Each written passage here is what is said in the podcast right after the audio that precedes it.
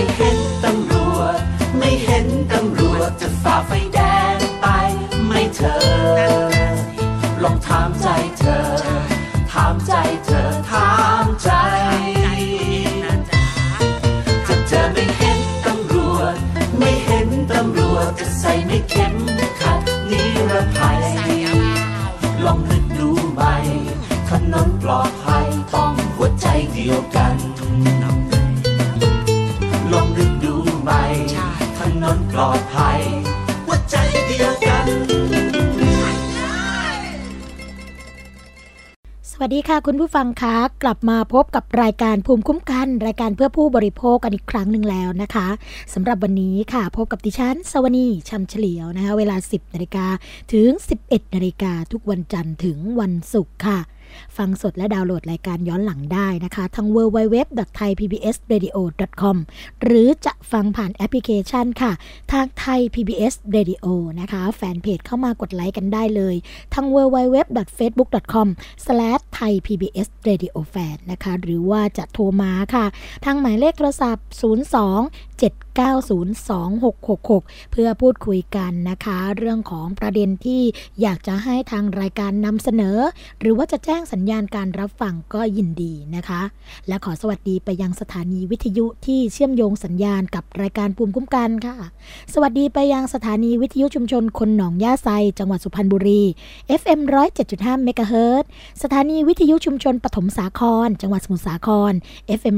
106.25เมกะเฮิรตสถานีวิทยุชุมชนคนเมืองลี้จังหวัดลำพูนค่ะ FM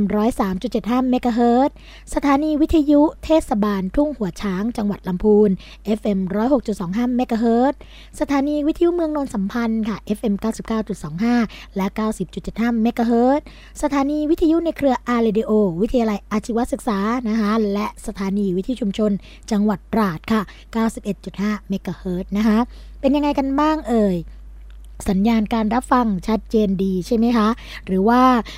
มีประเด็นอะไรนะคะ ต้องการที่จะรับฟังเป็นพิเศษ อย่าลืมนะคะช่องทางการติดต่อของเราค่ะ www.thaipbsradio.com หรือ 02 790 2666 นะคะและในวันนี้ค่ะคุณผู้ฟังคะเราก็มีประเด็นที่ น่าสนใจมากๆนะคะ เป็นเรื่องของความปลอดภัย รถรับส่งนักเรียนค่ะ เราเคยพูดคุยเกี่ยวกับเรื่องนี้กันไปแล้วครั้งหนึ่งนะคะ ถ้าเกิดคุณผู้ฟังจำได้ แต่หลังจากงานสัมมนาค่ะ เกี่ยวกับเรื่องของความปลอดภัยทางถนนครั้งที่ผ่านมานะคะ ก็เป็นเรื่องของการจัดการด้านความปลอดภัยค่ะ และหนึ่งในห้องนั้นนะคะก็คือห้องเกี่ยวกับเรื่องของมาตรฐานความปลอดภัยของรถรับส่งนักเรียนค่ะคุณผู้ฟังคะ และแขกรับเชิญที่จะมาพูดคุยกันในวันนี้นะคะ เป็นใครไปไม่ได้เลยนอกจากท่านผู้เชี่ยวชาญค่ะ อาจารย์ชัดชัยผู้อารีนะคะ หัวหน้าทีมวิจัยการขับเคลื่อน มาตรฐานความปลอดภัยรถรับส่งนักเรียนนะคะ ศูนย์วิชาการเพื่อความปลอดภัยทางถนนค่ะ ตอนนี้อยู่ในสายกับเราเรียบร้อยแล้วนะคะ สวัสดีค่ะอาจารย์คะ สวัสดีครับ สวัสดีท่านผู้ฟังครับ ค่ะ อาจารย์คะทราบมาว่าในช่วงงานสัมมนาแห่งอ่าระดับชาตินะคะ เรื่องของความปลอดภัยทางถนนครั้งที่ผ่านมาเนี่ยห้องเกี่ยวกับเรื่องของรถรับส่งนัก เรียนเรื่องของความปลอดภัยตรงนี้เนี่ยได้รับความสนใจเป็นอย่างมาก และถือว่าเป็นประเด็นร้อนของงานกันเลยทีเดียวนะคะอาจารย์คะเลยอยากจะให้อาจารย์เล่าให้เราฟังกันนิดนึงค่ะว่า ในงานสัมมนาอุบัติเหตุครั้งที่ผ่านมานะคะ ประเด็นที่ทางห้องนี้นะคะ หยิบยกกันขึ้นมาพูดคุยเป็นประเด็นร้อนเนี่ยเป็นเรื่องอะไรบ้างคะอาจารย์คะครับ ในเรื่องของ มาตรฐานความปลอดภัยรถรับส่งนักเรียนในงานครั้งที่ดีสามเรื่องเออความปลอดภัยทางถนนเนี่ย ก็ก็มีหน่วยงานอยู่สามสี่หน่วยงานที่เข้ามาคุยกันนะครับเอ่อโดยหน่วยงานแรกก็จะเป็นทางผู้แทนของเครือข่ายมูลนิธิผู้เพื่อผู้บริโภคค่ะอาจารย์ก็มีคุณคงศักดิ์ชื่นกราชเข้ามามาเป็นผู้แทนค่ะนะครับ แล้วก็ทางสวปทในคณะแม่งานเนี่ยเอ่อ ก็ผมก็เลยเสนอให้เชิญอาจารย์สุนทองทองเอียดอืมซึ่งเป็นอาจารย์ที่ดำเนินการเรื่องรถรับส่งนักเรียนค่ะอยู่ที่โรงเรียนเอ่อท่านครยายวโรภาสอุทิศนครศรีธรรมราชค่ะนะครับท่านก็ให้ให้เกียรติมาอ่าแล้วก็มีทางเอ่อดรสราวุฒิเลิศพลังสันติศูนย์เทคโนโลยีโลหะ และวัสดุแห่งชาติหรือเอ็นเทคค่ะซึ่งเป็นหน่วยงานของรัฐเนี่ย ซึ่งทางผมก็ได้มอบหมายให้ทำหน้าที่ออกแบบเชิงวิศวกรรมค่ะ เกี่ยวกับตัวรถที่ใช้รถรับส่งนักเรียนทั้ง ถ้าเป็นรถตู้ ถ้าเป็นรถกระบะว่าเราจะออกแบบที่นั่งอย่างไร แล้วจะได้กี่คนอืมโดยไม่ได้มองถึงว่า คือเราเราตัดเรื่องประเด็นเรื่องของที่นั่งตามตามกฎหมายออกไปค่ะเอาเรื่องความเป็นจริงนะครับอืมเอ่อแล้วก็มีท่านโรจนะกิจเจริญค่ะซึ่งเป็นท่านเอ่อที่ปรึกษาของท่านเลขานุการคณะกรรมการการศึกษาขั้นพื้นฐานหรือสปทค่ะเอ่อแล้วก็ผม ในฐานะที่เป็นหัวหน้าทีมวิจัยนะครับ ก็มีคุณเอกรัตน์ตะเคอุตจากรายการคมชับลึกนะครับ มาเป็นพิธีกรค่ะนะครับในในวันนั้นเนี่ยแล้วแล้วก็อีกท่านหนึ่งขาดไม่ได้อืมผู้แทนกรมการขนส่งทางบกคืออมคุณวรบงามสอนค่ะซึ่งเป็นเอ่อผู้อำนวยการเอ่อสำนักเอ่อสวัสดิภาพนะครับ ก็มาเป็นผู้แทนของกรมในวันนั้นประเด็นที่เราเราเตรียมกันไว้นะครับ ก็คือว่า เรื่องรถรับส่งนักเรียนเนี่ยมันเกิดอุบัติเหตุอยู่เรื่อยนะคค่ะรับแม้ทั้งก่อนที่จะมาถึงวันงานวันที่หกที่เจ็ดเนี่ยมันก็มีอุบัติเหตุเกิดขึ้นอืมแล้วทุกปีก็จะมีนักเรียนเสียชีวิต ปีนี้เท่าที่เท่าที่เป็นข่าวนะค่ะอาจารย์นักเรียนเสียชีวิตไปแล้วสามคนอืมบาดบาดเจ็บไปจำนวนหนึ่งค่ะที่เป็นข่าวแล้ว แล้วยังมีที่ไม่เป็นข่าวอีกค่ะไม่รู้เท่าไหร่ ซึ่งเราเราไม่มีโอกาสได้ทราบเลยอื แม้ว่ามันบางครั้งจะมีนักเรียนเสียชีวิต แต่ว่าด้วยกระบวนการในท้องถิ่นน่ะมันก็เลยไม่เป็นข่าวมาสู่สังคมค่ะนะครับค่ะเราก็พูดถึงว่าทำยังไงจะให้รถรับส่งนักเรียนเนี่ย เกิดความปลอดภัยค่ะอ่าในวันนั้นในที่ประชุมเราผมก็เสนอ ขออภัยครับค่ะอาจารย์เราก็เสนอว่าไอ้ยความปลอดภัยของรถรับส่งนักเรียนอืมันไม่ได้มีเฉพาะรถอย่างเดียวค่ะ มันมีปัจจัยอีกสองสองอันที่เป็นตัวจักรสำคัญอืมนะครับ รถเนี่ยสำคัญแน่นอนแต่อีกสองอันก็คือสองปัจจัยก็คือหนึ่งคนขับค่ะคนที่ทำหน้าที่เป็นผู้ขับรถ เพราะว่าเท่าที่ลงพื้นที่มาส่วนใหญ่ก็จะเป็นคนที่มีใบญาติตลอดชีพและเป็นผู้ที่เกษียณอายุ หรือเป็นผู้สูงอายุไม่รู้จะทำอะไรค่ะอาจารย์ก็มาขับรถรับส่งนักเรียน ซึ่งมันมันอาจจะไม่ใช่นะอืมนะครับ เพราะฉะนั้นเนี่ยตรงนี้ประเด็นหนึ่งอีกประเด็นหนึ่งที่ผมเสนอก็คือเรื่องกระบวนการจัดการ เพราะว่ารถรับส่งนักเรียนเนี่ย ก็เอามารับนักเรียน โรงเรียนก็ทำหน้าที่อยู่ในโรงเรียนค่ะคนขับรถก็ทำหน้าที่เหมือนกับเป็นรถโดยสารคันหนึ่งรับนักเรียนจากบ้านมาสู่โรงเรียนเรียนก็รับกลับ เพราะฉะนั้นกระบวนกระบวนการวิธีการที่จะมาจัดการให้รถรับส่งนักเรียนความปลอดภัยมันไม่มีอืมเพราะฉะนั้น ในการขับเคลื่อนมาตรฐานความปลอดภัยมันจะต้องประกอบด้วยองค์สามตามที่กล่าวมาค่ะอ่าซึ่งโดยสรุปแล้วทุกภาคส่วนเห็นด้วย ในวันนั้นนะครับ ทั้งหมดเห็นด้วยอืมว่าโรงเรียนจะต้องเป็นจุดจัดการค่ะเพราะนอกจากเราจะมีท่านอาจารย์สุนทรทองเอียด มายืนยันในสิ่งที่ท่านดำเนินการไปแล้วเนี่ย เราก็ยังมีอาจารย์อดิศักดิ์จากโรงเรียนสิงห์บุรีซึ่งท่านมาเข้าร่วมฟังการเสวนาท่านก็ยืนยันในห้องประชุมว่าต้องโรงเรียนเป็นจุดจัดการค่ะ นะครับเพราะฉะนั้นก็คือในเบื้องต้นเนี่ย ตอนเนี้ยทุกภาคส่วนเห็นตรงกันแล้วว่า โรงเรียนจะต้องเป็นจุดจัดการ แต่การที่โรงเรียนจะเป็นจุดจัดการจะต้องมีกระบวนการอย่างไรเนี่ย นี่คือปัญหาใหญ่อืมเพราะเพราะว่าในส่วนของที่ทำวิจัยทางการศึกษาเรื่องรถรับส่งนักเรียนตอนนี้มีอยู่สองหน่วยงานค่ะคือกรมการขนส่งทางบกได้มอบหมายให้บริษัทลักลูกเป็นผู้ดำเนินการใช้งบจากกองทุนเพื่อความปลอดภัยทางถนนค่ะ ในขณะที่ทางสวปทก็มอบหมายให้ผมเป็นหัวหน้าทีม เราใช้งบจากสสสค่ะนะครับ แต่ประเด็นก็คือว่าไอ้กระบวนการขับเคลื่อนกระบวนการจัดการความปลอดภัยเนี่ย ถ้าผลการศึกษาสุดท้ายแล้วออกมาต่างกันอืมจะใช้แนวทางของใครอืมเป็นปัญหานี่คือป็ประเด็นใหญ่ค่ะอาจารย์เป็นประเด็นที่ใหญ่กว่าว่า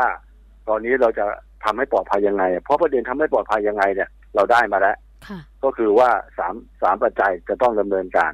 นะครับอืมแต่ว่าการขับเคลื่อนให้เกิดความปลอดภัยจะต้องทำยังไง นี่คือเรื่องใหญ่กว่าค่ะซึ่งอืมยังไม่ได้มีการพูดคุยกันอืมผมก็วันๆเหมือนกันว่า เพราะว่าเวลาผมไปลงพื้นที่เนี่ยค่ะผมใช้พื้นที่จันทบุรีเป็นโรงเรียนนำร่องอยู่หกโรงเรียนค่ะอาจารย์แล้วก็มีโรงเรียนต่างจังหวัดทั่วทุกภูมิภาคอีกสิบห้าโรงเรียนอืมและตอนนี้ก็กำลังขยายเครือข่ายไปเรื่อยค่ะๆ ในส่วนที่มันดำเนินการนะครับค่ะแต่ในขณะที่ของบริษัทลักลูกที่ทำในนามของกรมการรถระบบเนี่ยไปทำที่การจนบุรีหกโรงเรียนอืมทำเฉพาะจังหวัดเดียวค่ะโอ้ถ้าต่างกัน วิธีการต่างกันเนี่ยอะไรจะเกิดขึ้นค่ะนี่คือเรื่องใหญ่ เอ๊ะในส่วนของการทำงานขออภัยตรงนี้นะคะ อาจารย์คะก็คือครับผมในการทำงานที่ผ่านมาเนี่ยก็คือเริ่มจากศูนย์วิชาการ เพื่อความปลอดภัยทางถนนเนี่ยเริ่มก่อน เพราะว่าอ่าเท่าที่เราคุยกันเนี่ยเราคุยกันมาอ่านานหลายเดือนแล้วนะคะ แล้วก็สองเดืในอนส่วนสองขเดืออนงนะใช่แล้วก็ในส่วนของกรมการขนส่งเองเนี่ยที่มีความคิดที่จะดำเนินการตรงนี้เนี่ยก็คือว่าอ่าจัดขึ้นเพื่อสนับสนุนกิจกรรมของเราด้วยไหมคะ หรือว่าเป็นแนวคิดที่ฉีกออกไปจากแนวคิดของเราหรือว่ารูปแบบกระบวนการของเราเลยอะคะอาจารย์คะคือคืออย่างนี้ครับโดยโดยโดยชื่อเนี่ยอาจจะไม่เหมือนกันน่ะค่ะแต่โดยเป้าหมายเนี่ยมันมันเหมือนกันคือทำยังไงให้รถรับส่งนักเรียนเกิดความปลอดภัยอืมแต่ในในส่วนของที่กรมการขนส่งทางบกทำเนี่ยค่ะกรมการขนส่งทางบกจะยึดกฎหมายเป็นเกณฑ์เอากฎหมายเป็นตัวตั้งโอ้ค่ะอาจารย์แต่แล้วก็เอาเอารถ ที่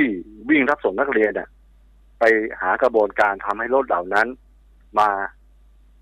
มาสู่ความถูกต้องตามกฎหมายอืมโดยโดยกรมก็จะยึดหลักว่าไอ้มาตรฐานรถที่จดทะเบียนนั่นคือมาตรฐานความปลอดภัยโอ้นะครับค่ะอาจารย์ในในในในขณะที่ความเป็นจริงแล้วเนี่ย มันไม่ได้มีรถที่สามารถอนุญาตได้อืมันมีรถที่อนุญาตไม่ได้มาวิ่งรับส่งนักเรียนอยู่ค่ะอาจารย์แต่ประเด็นก็คือว่า ไอ้รถที่อนุญาตไม่ได้ที่มันรับส่งนักเรียนอยู่อะมันก็ใช่ว่าไม่ปลอดภัย มันก็ปลอดภัยอืมที่ว่าปลอดปลอดภัยเนี่ยเราวัดง่าย ๆ คือดูจากมันเกิดอุบัติเหตุหรือไม่ มันก็ไม่ได้เกิดค่ะอาจารย์และในบางข่าวข่าวที่เกิดเหตุขึ้นมา เป็นรถนักเรียนเหลืองค่าดำก็มีอืมเป็นเป็นเป็นรถที่ได้รับอนุญาตจากขนส่งให้มารับส่งนักเรียนก็มีอืมเป็นรถที่ดัดแปลงสภาพมาก็มีค่ะมันมีหลากหลาย เพราะฉะนั้นในเรื่องมาตรฐานรถอะมันมันไม่ได้ตอบโจทย์เรื่องมาตรฐานความปลอดภัยค่ะมาตรฐานความปลอดภัยมันจะต้องมีเงื่อนไข ทั้งรถที่ต้องเพิ่มขึ้น และคนขับที่ต้องมีความพร้อม และกระบวนการจัดการกระบวนการในควบคุมและตรวจสอบเนี่ยตรงสามภาคส่วนเนี่ย ซึ่งตรงนี้ขนส่งเขาจะไปมองเรื่องว่าทำอย่างไรให้รถมันถูกต้องตามกฎหมายอืมันก็จะวนเข้ามาสู่สู่ปัญหาที่เกิดขึ้นทุกวันนี้ก็เป็นคือวังวนเดิม เป็นวังวนเดิมเหมือนพายค่ะเรือเนี่ยค่ะ ในในในในขณะที่การศึกษาของสวปทที่ผมตั้งแผนการเนี่ยคือว่า เราใช้รถคันเดิมค่ะมารับส่งนักเรียนค่ะแต่รถคันนั้นน่ะ มันมีความปลอดภัยมากขึ้นอืมแล้วก็มีโรงเรียนเป็นจุดจัดการด้วยกระบวนการที่เราจะกำหนดขึ้นมาค่ะเพราะฉะนั้นหมายความว่า ถ้าขนส่งยึดกฎหมายเป็นหลัก ยึดกระบวนการบังคับใช้กฎหมายเป็นเกณฑ์หมายความว่าจะมีรถรับส่งนักเรียนที่ไม่ได้ขออนุญาต หรือขออนุญาตไม่ได้ซึ่งมีจำนวนมากกว่ารถที่ขออนุญาตเนี่ยต้องหยุดวิ่งค่ะอาจารย์แล้วนักเรียนก็จะต้องไปเดินทางเดินทางไปโรงเรียนลำบาก หรือต้องย้ายโรงเรียนไปเรียนโรงเรียนใกล้บ้านแทนค่ะระหว่างเรื่องการนะครับใช้กฎหมายการยึดกฎหมายเป็นเกณฑ์กับการให้มีนักเรียนเดินทางไปโรงเรียน อะไรเป็นเรื่องสำคัญกว่ากันอืมตรงนี้ที่เราจะต้องมานั่งคิดค่ะแสดงผมไม่ว่าน้ำหนักกับครับค่ะกำลังจะบอกว่าเราต้องให้น้ำหนักกับสิ่งที่เรากำลังศึกษาอยู่หรือเปล่าคะอาจารย์ ใช่ครับ เพราะอ่าเพราะว่า เออมันต้องมองย้อนไปว่า ในเมื่อระบบรถโดยสารประจำทางเนี่ย เป็นอำนาจหน้าที่ของกรมการขนส่งทางบก แล้วการเดินทางก็คือ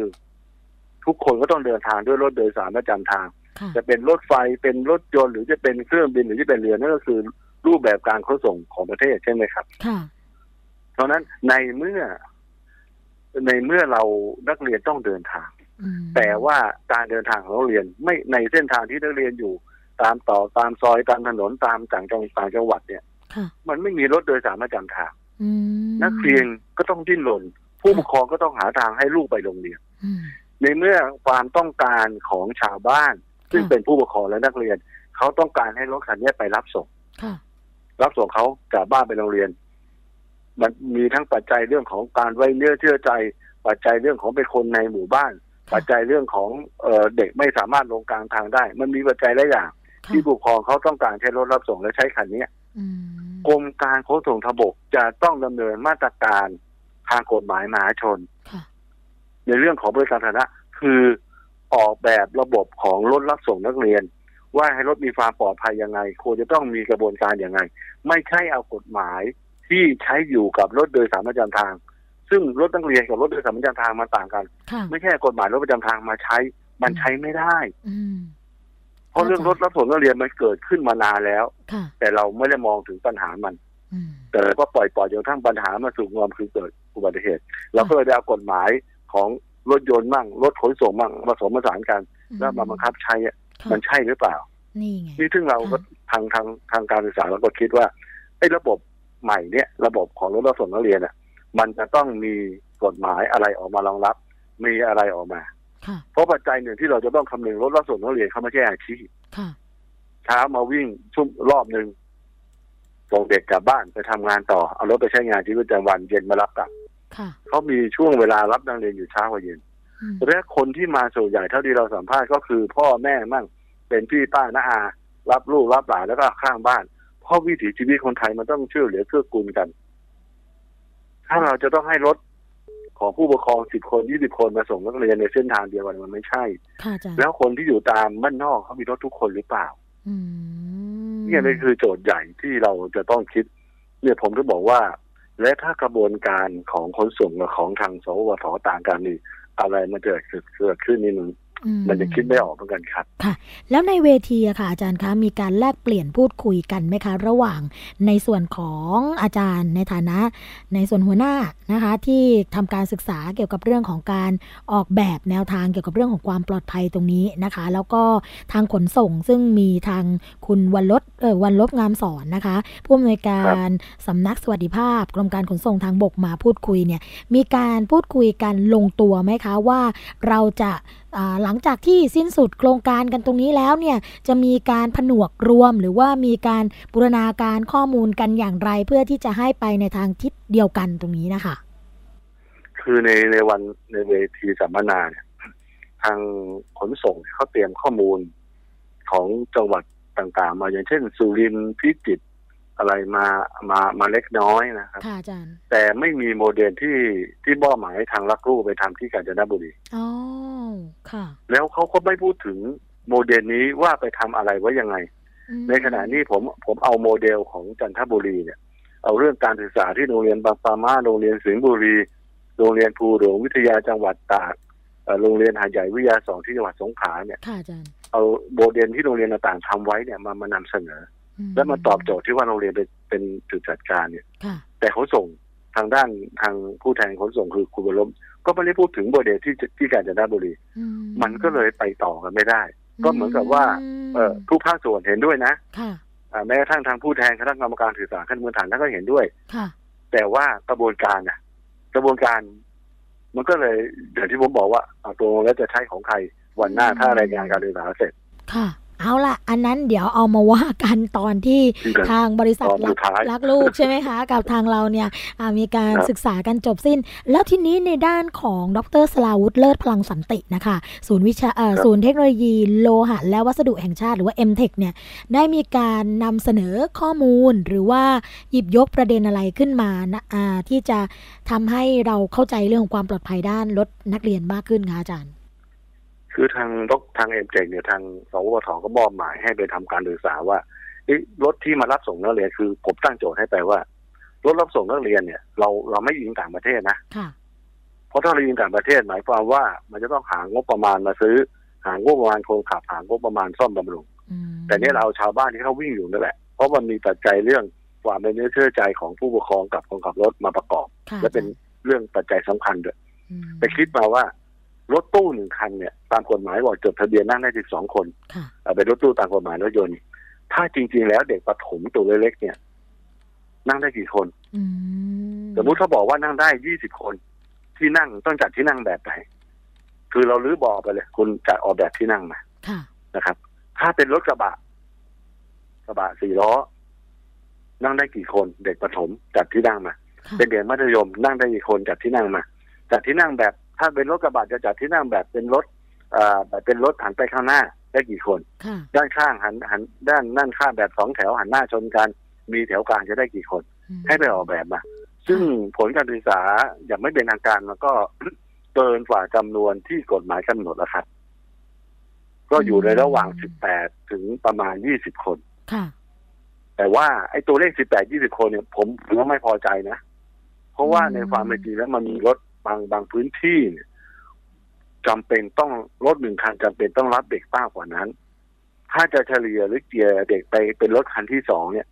คันที่สองมันไม่มีใครมาอาสาอืมแล้วพอเกียร์ไปได้วไอ้คันที่หนึ่งมันจะต้องเลิก เพราะรายได้มันเป็นตัวกำหนดรายได้ของเด็กเนี่ยมันเป็นตัวกำหนด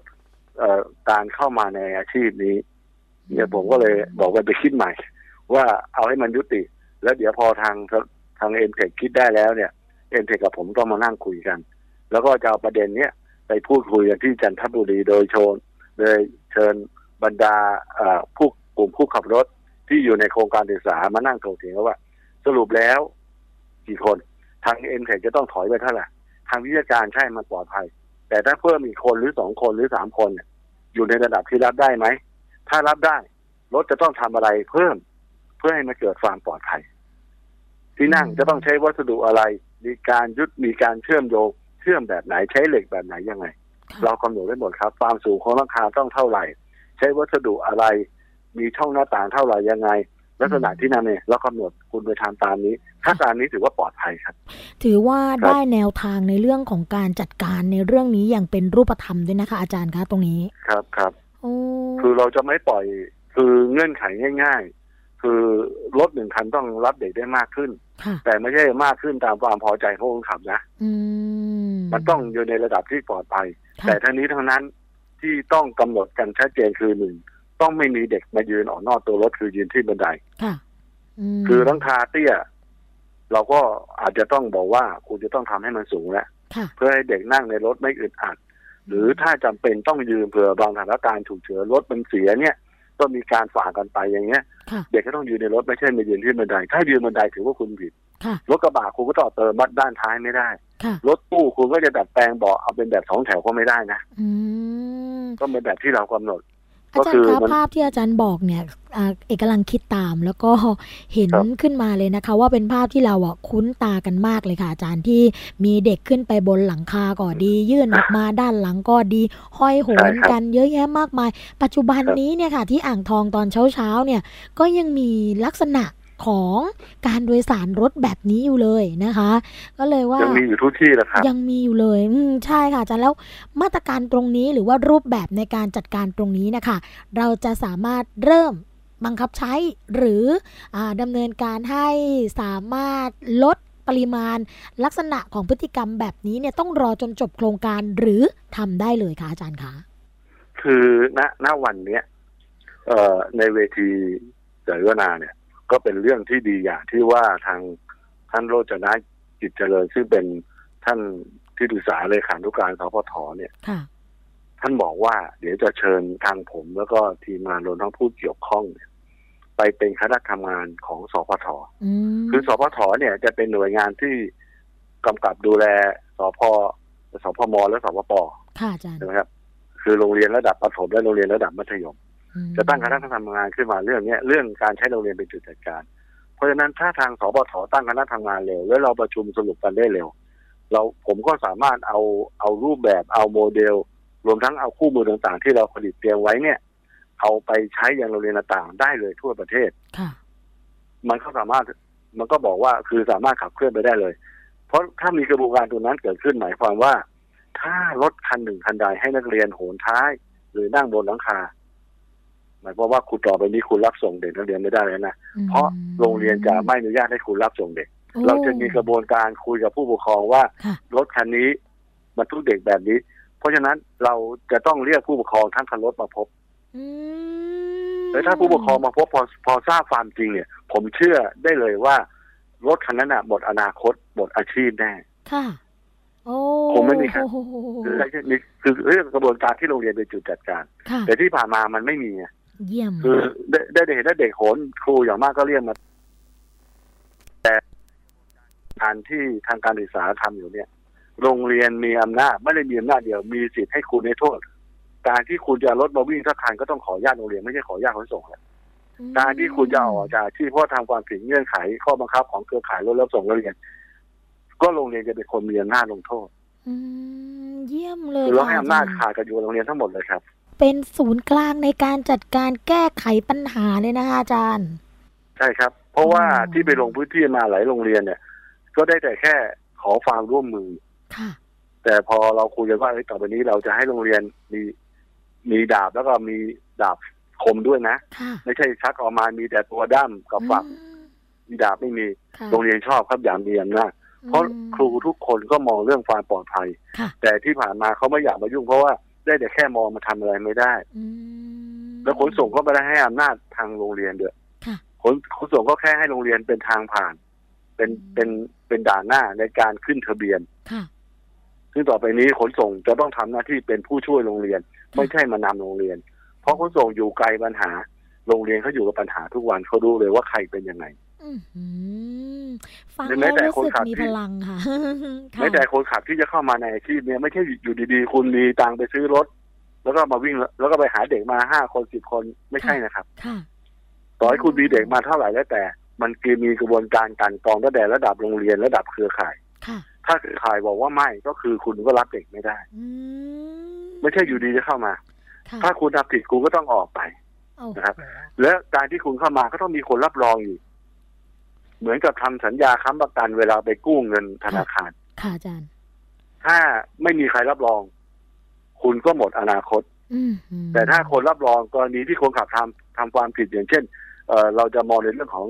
การเรื่องแรกคือเรื่องการติดยาเสพติดค่ะมีประวัติไหมเรื่องพฤติกรรมชู้สาว เพราะว่านักเรียนมีทั้งผู้หญิง ผู้ชายค่ะเราก็มองประเด็นนี้นะครับ พฤติกรรมที่ว่าเป็นคนก้าวร้าวรุนแรงมีไหม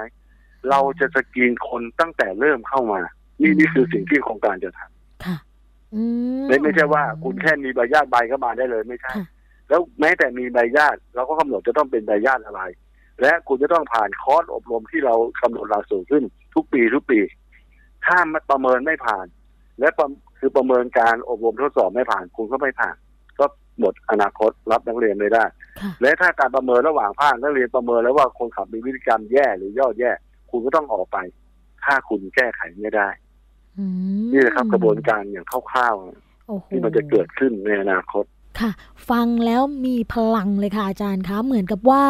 ปัญหาเนี่ยมีทางออกแล้วก็มีการป้องกันด้วย คือครบ ทุกกระบวนการในการจัดการตรงนี้นะคะ แล้วก็ให้สิทธิ์ของโรงเรียนในการจัดการ เพราะว่าเด็กนักเรียนเนี่ยอยู่ภายใต้ความดูแล หรือว่าการปกครองของโรงเรียนอยู่แล้ว เพราะฉะนั้นเนี่ยจากที่มองดูอยู่เฉยๆปัจจุบันเนี่ยมีดาบแล้ว แล้วก็สามารถที่จะลงดาบได้ด้วย แล้วก็ประทับใจอาจารย์มากเลยค่ะ ที่บอกว่า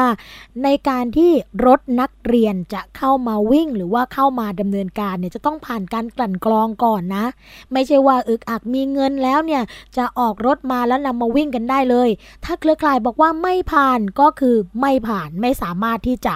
มารับส่งนักเรียนได้หัวนี้ ฟังแล้วรู้สึกว่าชีวิตมีความปลอดภัยลูกหลานของเราที่อยู่ในส่วนของโครงการที่ตรงนี้ดูแลนะคะมีความปลอดภัยมาก ๆ แล้วก็อยากจะให้ขยายผลไปทั่วประเทศเลยนะคะหลังจากที่มีการศึกษาโครงการนี้กันเสร็จสิ้นไปแล้วนะคะ อาจารย์คะอาจารย์คะอีกนิดครับหนึ่งค่ะ ในส่วนครับของเออ ทางด้านคุณสุนทรทองเอียดนะคะ ที่ทำงานด้านการขับเคลื่อนมาตรฐานความปลอดภัยรถรับส่งนักเรียนที่โรงเรียนอ่าที่จังหวัดท่านคร อ่าท่านคยานวรโรพาสค่ะอุทิศครับผมใช่ค่ะ เป็นยังไงบ้างคะในส่วนนี้ได้มาเล่าประสบการณ์อะไรให้ฟังกันบ้างคะอาจารย์ คือที่เอ่อโรงเรียนท่านครนครศรีธรรมราชเนี่ยทางอาจารย์สุนทรท่านก็เอ่อ จัดการรถรับส่งนักเรียนมาตั้งแต่ปี 30ก็ฝ่าแล้วเพราะโรงเรียนตั้งเมื่อสมัยสมัยนั้นนะครับค่ะเป็นโรงเรียนที่อยู่กลางทุ่งนาอืไม่มีรถไม่มีอะไร ทีนี้ปัญหาเด็กนักเรียนเดินทางระบาดท่านก็เลยไปปรึกษากำนันผู้ใหญ่บ้านไปประชุมร่วมกัน แล้วก็หารถมารับส่งเด็กก็เลยจัดรูปแบบมาต่อเนื่องจนกระทั่งถึงทุกวันนี้ แต่ประเด็นหนึ่งของโรงเรียนท่านครก็คือว่า ถ้าอาจารย์สุนทรเกษียณไปเนี่ย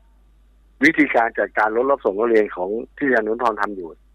จะจบหรือจะมีคนทำต่ออืมเพราะประเด็นก็คือไม่ใช่นโยบาย หรือวาระของโรงเรียนค่ะซึ่งต่างกับโรงเรียนบางปะมาสุพรรณบุรีค่ะโรงเรียนบางปะมาสุพรรณบุรีเป็นโรงเรียนเดียวในประเทศไทย ที่เอาเรื่องรถรับส่งนักเรียนเข้าเป็นกิจการหนึ่งของโรงเรียนค่ะอยู่ในฝ่ายปกครองอืมเพราะฉะนั้นตรงตรงนี้นะครับ อาจารย์สุนทรก็มีปัญหา อาจารย์อดิศักดิ์ที่โรงเรียนสิงห์บุรีก็มีปัญหาเช่นเดียวกัน และหลาย ๆ โรงเรียนก็มีปัญหาแบบนี้เช่นเดียวกันคือโรงเรียนทำแต่มันไม่ใช่นโยบายโรงเรียนค่ะทางการศึกษาเนี่ย เราก็จะผลักดันทางด้านนโยบาย แต่ก็เป็นความโชคดีที่เอ่อท่านโรจนะนะครับ ท่านบอกว่าเอ่อท่านจะเชิญพวกเราไปเป็นคณะทำงานเนี่ย เพราะฉะนั้นตรงนี้ถ้าทางสพทเห็นความสำคัญและกำหนดให้เรื่องเออประเด็นเรื่องเครือข่ายรถรับส่งนักเรียน เป็นวาระของโรงเรียนเป็นกิจการหนึ่ง เป็นภารกิจหนึ่งของกิจการนักเรียน จะอยู่ในฝ่ายปกครองหรืออยู่ฝ่ายบริหารทั่วไปก็แล้วแต่ คือเป็นเรื่องของโรงเรียนโดยตรงที่ต้องทำถือเป็นหน้าที่อืมันสามารถขับเคลื่อนไปได้ มันจบแล้วค่ะหมายความว่าลงเพราะว่าในการไปลงพื้นที่มีบางโรงเรียนที่เป็นโรงเรียนใหญ่ ๆ และอยู่ในเมืองนักเรียนสองสามพันคนเนี่ยค่ะคือเป็นโรงเรียนดัง ๆ พูดง่ายค่ะๆต้องบอกว่าผู้บริหารเอ่ยครูเอ่ยจะไม่สนใจรถนักเรียน มีกี่คันมาส่งนัก โรงเรียนตัวเองไม่รู้เรื่องเลยอืมเพราะถือว่านักเรียนต้องมาเรียนตัวเองค่ะแต่ถ้ามีนโยบายตัวเนี้ยมาสนับสนุนมากำกับไว้เนี่ยทำได้ หรืออย่างกรณีที่เอ่อโรงเรียนบางปาม้าซึ่งอาจารย์ที่ก่อตั้งก่อตั้งเรื่องนี้ก็คืออาจารย์ดุษกร ต่อต่อมาเนี่ยท่านย้ายไปอยู่ที่โรงเรียนกาญสูตรในจังหวัดเดียวกันค่ะปรากฏว่าพอท่านจะไปทำแบบเดียวกันที่ทำบางม้าทำไม่ได้ครับ เพราะว่าทางครูค่ะครูส่วนใหญ่ไม่เอาด้วยอ้าวทำไม นี่แหละคือล่ะปัญหา เพราะว่าครูส่วนใหญ่ก็บอกว่าหน้าที่สอนก็พอแล้วเหนื่อยเหนื่อยจะตายอยู่แล้วต้องมายุ่งวุ่นวายกับเรื่องนอกโรงเรียนอีกไม่เอา พอไม่เอาก็ไม่ได้รับความร่วมมือมันก็ขับเคลื่อนไม่ได้อืมแต่ถ้าเป็นวาระของโรงเรียน เป็นเรื่องของโรงเรียนก็คือ เป็นเรื่องที่ครูทุกคนจะต้องรับผิดชอบร่วมกันอืมเพราะว่าเรื่องรถรับส่งนักเรียนเนี่ย มันไม่ใช่เอาเด็กมาเด็กกลับ มันมันกลายเป็นว่า คนขับรถเขาสามารถดูพฤติกรรมเด็กระหว่างเดินทางได้ค่ะเขาทำหน้าที่สารวัตรนักเรียนโดยปริยายค่ะ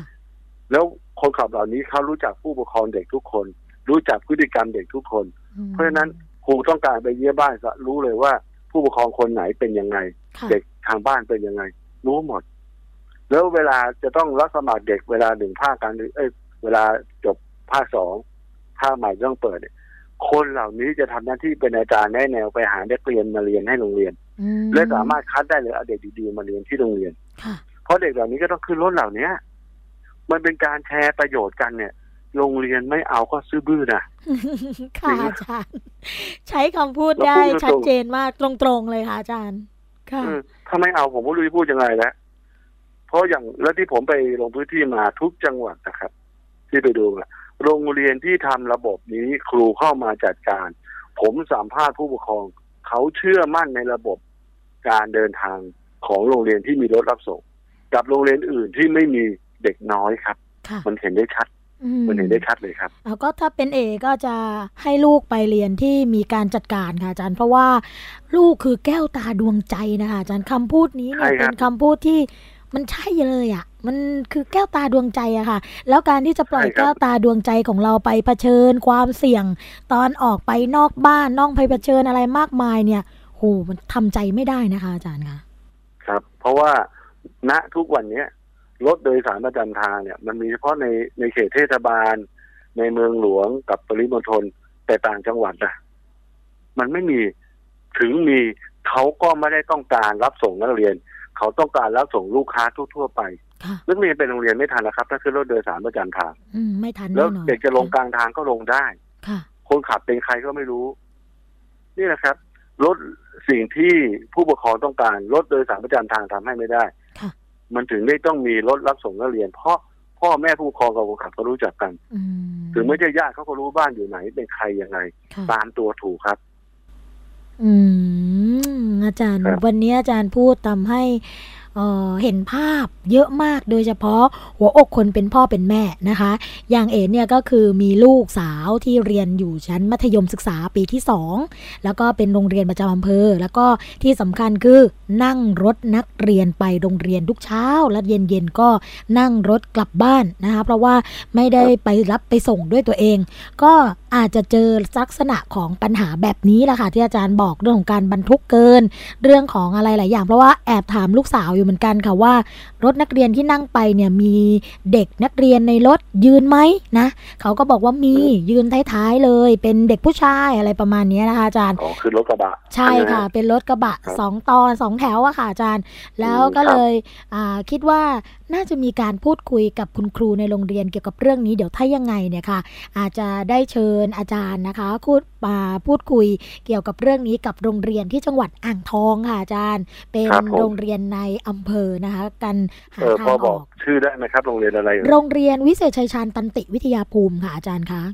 อ๋อครับ ค่ะเพราะว่าค่ะ อ่างทองผมก็ไปมาไปที่โรงเรียนอ่างทองเลยนะครับอ๋อโรงเรียนอ่างทองปัทมโรธสวิตทรียาสคมตรีอ่างทอง อ๋อสตรียงทองนี่มีหลานเรียนโอ้โหมีจุดจุดจุดเหมือนกันค่ะอาจารย์เดี๋ยวถ้ายังไงครับผมเนี่ย เลยมาที่โรงเรียนวิเศษชัยชาญตันติวิทยาภูมิด้วยเลยค่ะอาจารย์จะได้ครบวงจร เพราะว่าอย่างโรงเรียนสตรียงทองเนี่ยเป็นโรงเรียนประจำจังหวัดนะคะ แต่ว่าใช่ครับโรงเรียนวิเศษชัยชาญตันติวิทยาภูมิเนี่ยเป็นโรงเรียนประจำอำเภอ ก็มีอำเภอ เด็กนักเรียนเนี่ยจำนวนเยอะเหมือนกันค่ะ ก็ใกล้เคียงใช่ครับกับโรงเรียนสตรียงทองเลยแหละ แล้วก็ก็ได้ได้ข่าวเหมือนกันได้ข่าวเหมือนกันครับ ค่ะ เดี๋ยวถ้ายังไงอาจจะมีการประสานงานกันระหว่างคุณครูที่โรงเรียนกับอาจารย์อีกทีหนึ่งทีนี้ครับอาจารย์คะแนวทางหรือว่าข้อเสนอค่ะ เกี่ยวกับเรื่องนี้ในเวที เรามีการพูดคุยกันเรื่องอะไรบ้างคะเราส่วนใหญ่ก็จะเน้นไปที่ของเรื่องเอ่อเรื่องกฎหมายณวันนี้ที่ขนส่งเอามาใช้นะครับอืมเพราะว่ามันมีเหตุขัดข้อง เพราะว่าเออถ้าเราจะแยกรถรับส่งนักเรียนว่าใช้รถอะไรบ้างที่ชาวบ้านนำมารับเนี่ย มันมีทั้งรถนั่งบุคคลรถกระบะ แล้วก็มาใส่ลังคาใส่บ่อนั่ง รวมทั้งรถ เอ่อที่เป็นหกล้อหกล้อแบบสองแถวเนี่ย ซึ่งซึ่งตรงเนี้ยในในณณวันเนี้ยทางก็ไม่ก็ยังไม่มีสำนักงานขนส่งไหนที่ว่าบังคับกฎหมายอย่างเข้มงวดนะครับ ถามว่าผิดไหมก็ผิดนะครับรถเหล่านี้ความจริงแล้วเอามารับนักเรียนไม่ได้ เพราะเป็นรถใช้ส่วนบุคคล นะครับ แต่ว่ามันด้วยความจำเป็นอะ ด้วยระบบโครงสร้างพื้นฐานมันไม่ดีพอค่ะมันก็เลยมารับ เราก็พูดถึงประเด็นนี้ก็ อาจจะบอกว่าอะเอ่อเวลามาขออนุญาตอย่างเช่นทางขนส่งก็แจ้งว่า เวลามาขออนุญาตแจ้งว่าสิบสองคน ผมก็เชื่อสิบสองคน แต่จริงๆเนี่ยกี่คนผมไม่รู้หรอกผมไม่ไปดูหรอกอืมก็เหมือนกับเออปิดตาข้างหนึ่งแล้วก็อืมพูดตรงๆนะครับค่ะทุกวันนี้ก็ปิดตาซ้ายเปิดตาขวาอะไรก็ว่าไป แล้วก็ส่วนแล้วอีกประเด็นหนึ่งก็คือเรื่องของโรงเรียน โรงเรียนก็เราจะ เพราะว่าประเด็นปัญหาว่าโรงเรียนบางโรงเรียนก็สนใจ ครูอยากทำค่ะพออใหม่เอาอ่าพออจะเอาครูทำไม่มีค่ะมันเป็นปัญหาที่มันเกิดกันไปเกิดกันมาอืมนะครับ ก็จะพูดกันอยู่อยู่สองสองประเด็น เพราะว่าวันนั้น ผู้รับเชิญมาก็มีมีหลายท่าน แล้วก็มีประเด็นมานำเสนอ แล้วก็เวลามันมีจำกัดนะครับ ค่ะอาจารย์ อืมแต่อย่างน้อยที่สุดนะคะ อาจารย์ ในเวทีนี้เนี่ยเราก็เห็นถึงทิศทางเรื่องของการเปลี่ยนแปลงไปในสิ่งที่ ดีมากๆนะคะ แล้วก็กำลังจะเกิดการเปลี่ยนแปลงที่เป็นเชิงรูปธรรมจริง ๆ เพราะว่าไม่ใช่แค่เพียงการศึกษาแนวทางศึกษา แล้วก็ทำการวิจัยเก็บไว้เป็นตัวอักษรเป็นตัวหนังสือนะคะ แต่อาจารย์ทำให้เราเห็นว่างานวิจัยที่ทำอยู่ในปัจจุบันนี้เนี่ยได้สะท้อนนะคะไปถึงผลที่จะตามมาในอนาคตรวมทั้งในปัจจุบันนี้ก็มีการดำเนินการกันไปแล้วนะคะเพราะฉะนั้นเนี่ยเรื่องของทิศทางแล้วก็บทเรียนการจัดการปัญหารถรับส่งนักเรียนในระดับพื้นที่เนี่ยก็จะเป็นตัวนำเลยล่ะค่ะอาจารย์คะ ที่จะทำให้เกิดการเปลี่ยนแปลงเชิงโครงสร้างทางกฎหมายอย่างแน่นอนเราเชื่ออย่างนั้นนะคะอาจารย์คะเวลาพอพอมีเหลือสักหน่อยไหมครับมีค่ะอาจารย์เชิญค่ะ ครับคือณณวันเนี้ยเราเราพูดถึงเรื่องรถรับส่งนักเรียนที่ปลอดภัยนะครับ แต่ว่าการศึกษาวิจัยเนี่ย บอกต้องขอเรียนก่อนว่า เราไม่ได้กำหนดรูปแบบการขนส่งใหม่ขึ้นมาค่ะแต่เรากำหนดรูปแบบของการเดินทางของนักเรียนครับซึ่งเป็นมันลักษณะของรถโดยสารประจำทางก็ไม่ใช่ รถเช่าเหมาก็ไม่ใช่ แต่ถามมันก็เหมือนคล้าย ๆ กับเป็นรูปแบบไป แต่ประเด็นก็คือว่า พอการศึกษาเสร็จมีการขับเคลื่อนแล้วเนี่ย ถามว่ารถเหล่านี้จะได้รับส่งนักเรียนไปเลยตลอดศกตลอดชาติเลยใช่ไหม ผมตอบได้เลยว่าไม่ใช่ อาจจะแค่ห้าปี อาจจะแค่ห้าปีนะครับที่ว่าชาวบ้านจะรถมารับส่งนักเรียนแบบเนี้ย เพราะว่าในการศึกษาเนี่ย เราจะให้สิทธิ์คนเก่าวิ่งอยู่แล้ว คุณก็ได้สิทธิ์นั้นไปโดยปริยายแต่คนใหม่เข้ามามันก็มีกระบวนการและในขณะเดียวกัน คนที่ได้สิทธิ์วิ่งอยู่แล้ว มันก็มีกระบวนการที่คุณจะต้องทำหน้าที่ รับผิดชอบอะไรมากขึ้น ถ้าคุณทำไม่ได้คุณก็ต้องออกไป คนที่จะเข้ามาก็เข้ายาก คนอยู่ก็อยู่ยากถ้าทำไม่ดีก็ออกไปง่าย เพราะอะไรครับ ถ้าเราไปผลักดันรถรับส่งนักเรียน โดยไม่สนใจรถประจำทาง วันหนึ่งข้างหน้ารถประจำทางจะต้องหมดและถ้ารถประจำทางหมด ถามว่าช่วงเสาร์อาทิตย์ ช่วงปิดเทอมเนี่ย ชาวบ้านจะเดินทางยังไง ถูก พอรถรับส่งนักเรียนเขารับเฉพาะ เปิดเทอมวันที่นักเรียนเรียนใช่ไหมครับ ใช่ค่ะอาจารย์ เพราะฉะนั้นเราก็จะพูดถึงว่ารูปแบบการขนส่งรถนักเรียนวันข้างหน้าแล้วเนี่ย ซึ่งตัวเนี้ยมันจะเป็นในส่วนของข้อเสนอ ซึ่งต้องทำการศึกษาต่อไปอีกเป็นอีกวาระหนึ่งเป็นอีกเรื่องหนึ่งรูปแบบของรถรับส่งนักเรียนที่เป็นทางการเลยของประเทศไทย ควรจะต้องเป็นยังไงท้องถิ่นอบตซึ่งแปลสภาพมาเป็นเทศบาลเนี่ย จะต้องมารับผิดชอบดูแลอย่างไร โครงการของกระทรวงศึกษาธิการนโยบายที่จะต้องยุบโรงเรียนในสังกัดสพปคือโรงเรียนประถมนะครับ ยุบรวมเนี่ย เมื่อยุบแล้วเนี่ย นักเรียนก็ต้องพอยุบแล้วเนี่ยมันเกิดปัญหานักเรียนต้องเดินทางเพิ่มขึ้นอีกและโดยเฉพาะโรงเรียนในสังกัดสพปไม่มีถึงม .6 นักเรียนส่วนใหญ่จึงต้องเดินทางเข้าเมืองเพื่อ หรือมาเรียนโรงเรียนใหญ่ ๆ เพื่อให้จบถึงม .6 เพราะค่านิยมผู้ปกครองต่างกัน ถ้าลูกรับราชการก็คือต้องเรียนม .6 ไปต่อมหาลัยใช่ไหมครับ ใช่ค่ะเจ็บป่วยไม่สบายเบิกได้ ถ้าลูกเรียนสายอาชีวะ หน่วยงานราชการที่เป็นอาชีวะมีรับปีหนึ่งกี่คนเชียวส่วนใหญ่เป็นโรงงานเอกชนเป็นบริษัทเอกชนและบริษัทเอกชนเหล่านั้น ไม่ได้มีสวัสดิการถึงพ่อแม่นี่ในวาระต่อไปเราจะต้องสื่อสารเรื่องนี้ว่า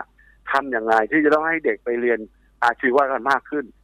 แรงจูงใจอะไร ที่ผู้ปกครองอยากจะผลักดันให้ลูกไปเรียนนี่แหละครับ ที่เราจะต้องทำและถ้าวันข้างหน้าอีกห้าปี โรงเรียนสังกัดสพปจะต้องปิดตัวอีกหลายโรงเรียนท้องถิ่นจะเข้ามาจัดการเรื่องศูนย์เด็กเล็กรูปแบบที่รถของท้องถิ่นจะต้องเอามาใช้รับเด็กนักเรียนอนุบาล ศูนย์เด็กเล็กจะต้องเป็นแบบไหน เด็กเด็กโตคุณจะต้องเดินทางยังไงแล้วระบบรถโดยสารประจำทางจะต้องไปโคเวอร์ครอบคลุมอะไรยังไงนี่นะครับ คือโจทย์ใหญ่กว่า ณวันนี้ที่จะต้องทำต่อไปครับ เยี่ยมเลย อย่างนี้เราก็ยังมีเรื่องราวนะคะ มาแลกเปลี่ยนมาเล่าให้ฟังกันในรายการอยู่นะคะเรื่อยๆ เพราะว่าเรื่องนี้เนี่ยไม่ใช่เป็นเรื่องที่ซ้ำซากนะคะ ไม่ใช่เป็นเรื่องที่จำเจ แต่เป็นเรื่องที่มีความล้ำยุคอยู่อย่างสม่ำเสมอ เพราะว่าปัญหาต่างๆเนี่ยถึงแม้ว่าจะเป็นปัญหาเดิม แต่วิธีการแก้เนี่ยต่างกันไปตามยุคสมัยอย่างที่อาจารย์เล่าให้เราฟังตั้งแต่ต้นรายการจนถึงนี้นะคะว่าถ้ายังใช้วิธีแบบเดิมๆ ไม่มีทางที่จะสามารถแก้ไขปัญหาได้ แต่ถ้าเกิดมีการปรับปรุงรูปแบบให้เหมาะสมกับพื้นที่ ให้เหมาะสมกับธรรมชาติของแต่ละส่วนนะคะ สามารถแก้ไขปัญหาได้อย่างแน่นอนและยั่งยืนด้วยใช่ไหมคะอาจารย์คะใช่ใช่ครับค่ะเพราะว่ากฎหมายเนี่ยการที่รัฐมีกฎหมายเนี่ยก็เพื่อเป็น เอ่อบางเขาเรียกว่าจัดระเบียบและจัดระบบสังคม ค่ะ แต่ว่ากฎหมายไม่ใช่ว่าออกมาแล้วเนี่ยจะใช้ไปสิบปียี่สิบปี ค่ะ และโดยเฉพาะโลกปัจจุบันซึ่งมันเจริญเร็วมากเนี่ยเพราะฉะนั้นกฎหมายกฎหมายโดยแท้จริงเนี่ยจะต้องเป็นเครื่องมือให้ เป็นเครื่องมือที่สอดคล้องรองรับกับข้อเท็จจริง แล้วต้องเป็นกฎหมายแล้วต้องทำให้สังคมมันเดินไปได้ ค่ะ ณวันเนี้ยกฎหมายที่ขนส่งเอามาใช้กับรถนักเรียนเนี่ย มันขัดฝางการเดินทางของนักเรียน ค่ะ มันเป็นอุปสรรคต่อการเดินทาง เพราะฉะนั้นกฎหมายเนี่ยต้องต้องต้องพับไปค่ะแล้วมาออกกฎหมายใหม่อืมนะครับ กฎหมายเป็นเครื่องมือของรัฐในการแก้ไขปัญหาสังคม ไม่ใช่เป็นเครื่องมือในการบังคับสังคมค่ะอืม เราต้องใช้กฎหมายให้ถูกครับ เยี่ยมมาก ๆ เลยค่ะอาจารย์คะ วันนี้นะคะ รายการภูมิคุ้มกัน รายการเพื่อผู้บริโภคค่ะ ต้องขอกราบขอบพระคุณนะคะ อาจารย์ชัดชัยผู้อารี หัวหน้าทีมวิจัยการขับเคลื่อนมาตรฐานความปลอดภัยรถรับส่งนักเรียน ศูนย์วิชาการความปลอดภัยทางถนนมาก ๆ เลยค่ะ ที่มาให้ข้อมูลกับเราในวันนี้ แล้วก็หวังว่าโอกาสต่อไป เราคงจะได้พูดคุยเกี่ยวกับเรื่องของเรื่องของความก้าวหน้าในการแก้ไขปัญหาเรื่องนี้กันอีกครั้งหนึ่งนะคะ อาจารย์กราบขอบพระคุณมากครับมากผมเลยค่ะ ครับผมด้วยความยินดีครับขอบคุณครับค่ะสวัสดีครับสวัสดีค่ะสวัสดีครับ เรื่องราวดีๆ แบบนี้ประเด็นดีๆ แบบนี้นะคะ รายการภูมิคุ้มกันรายการเพื่อผู้บริโภคก็จะสรรหามาเล่าสู่กันฟังให้กับคุณผู้ฟังด้วยนะคะ มองเวลาไปตอนนี้ค่ะมาถึงช่วงสุดท้ายของรายการกันแล้ว เราพบกันทุกวันจันทร์ถึงวันศุกร์ค่ะเวลา 10นาฬิกาถึง 11นาฬิกานะคะ วันนี้ค่ะ สวนีและรายการภูมิคุ้มกันก็คงต้องขอลากันไปก่อน พบกันใหม่ในวันต่อไป สวัสดีค่ะร้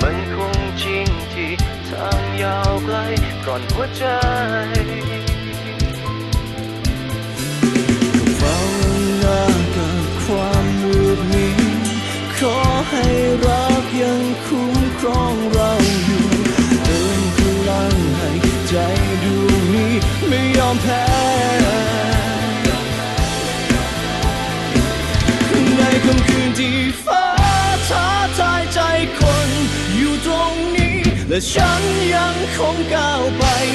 ยังคงมีรัก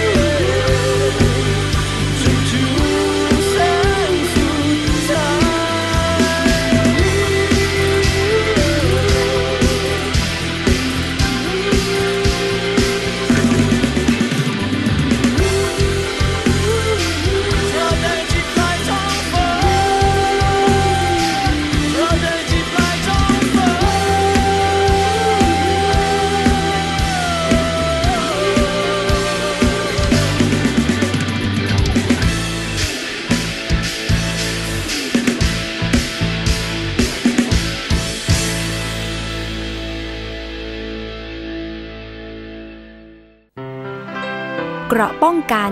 เพื่อการเป็นผู้บริโภคที่ฉลาดซื้อ และฉลาดใช้ ในรายการ ภูมิคุ้มกัน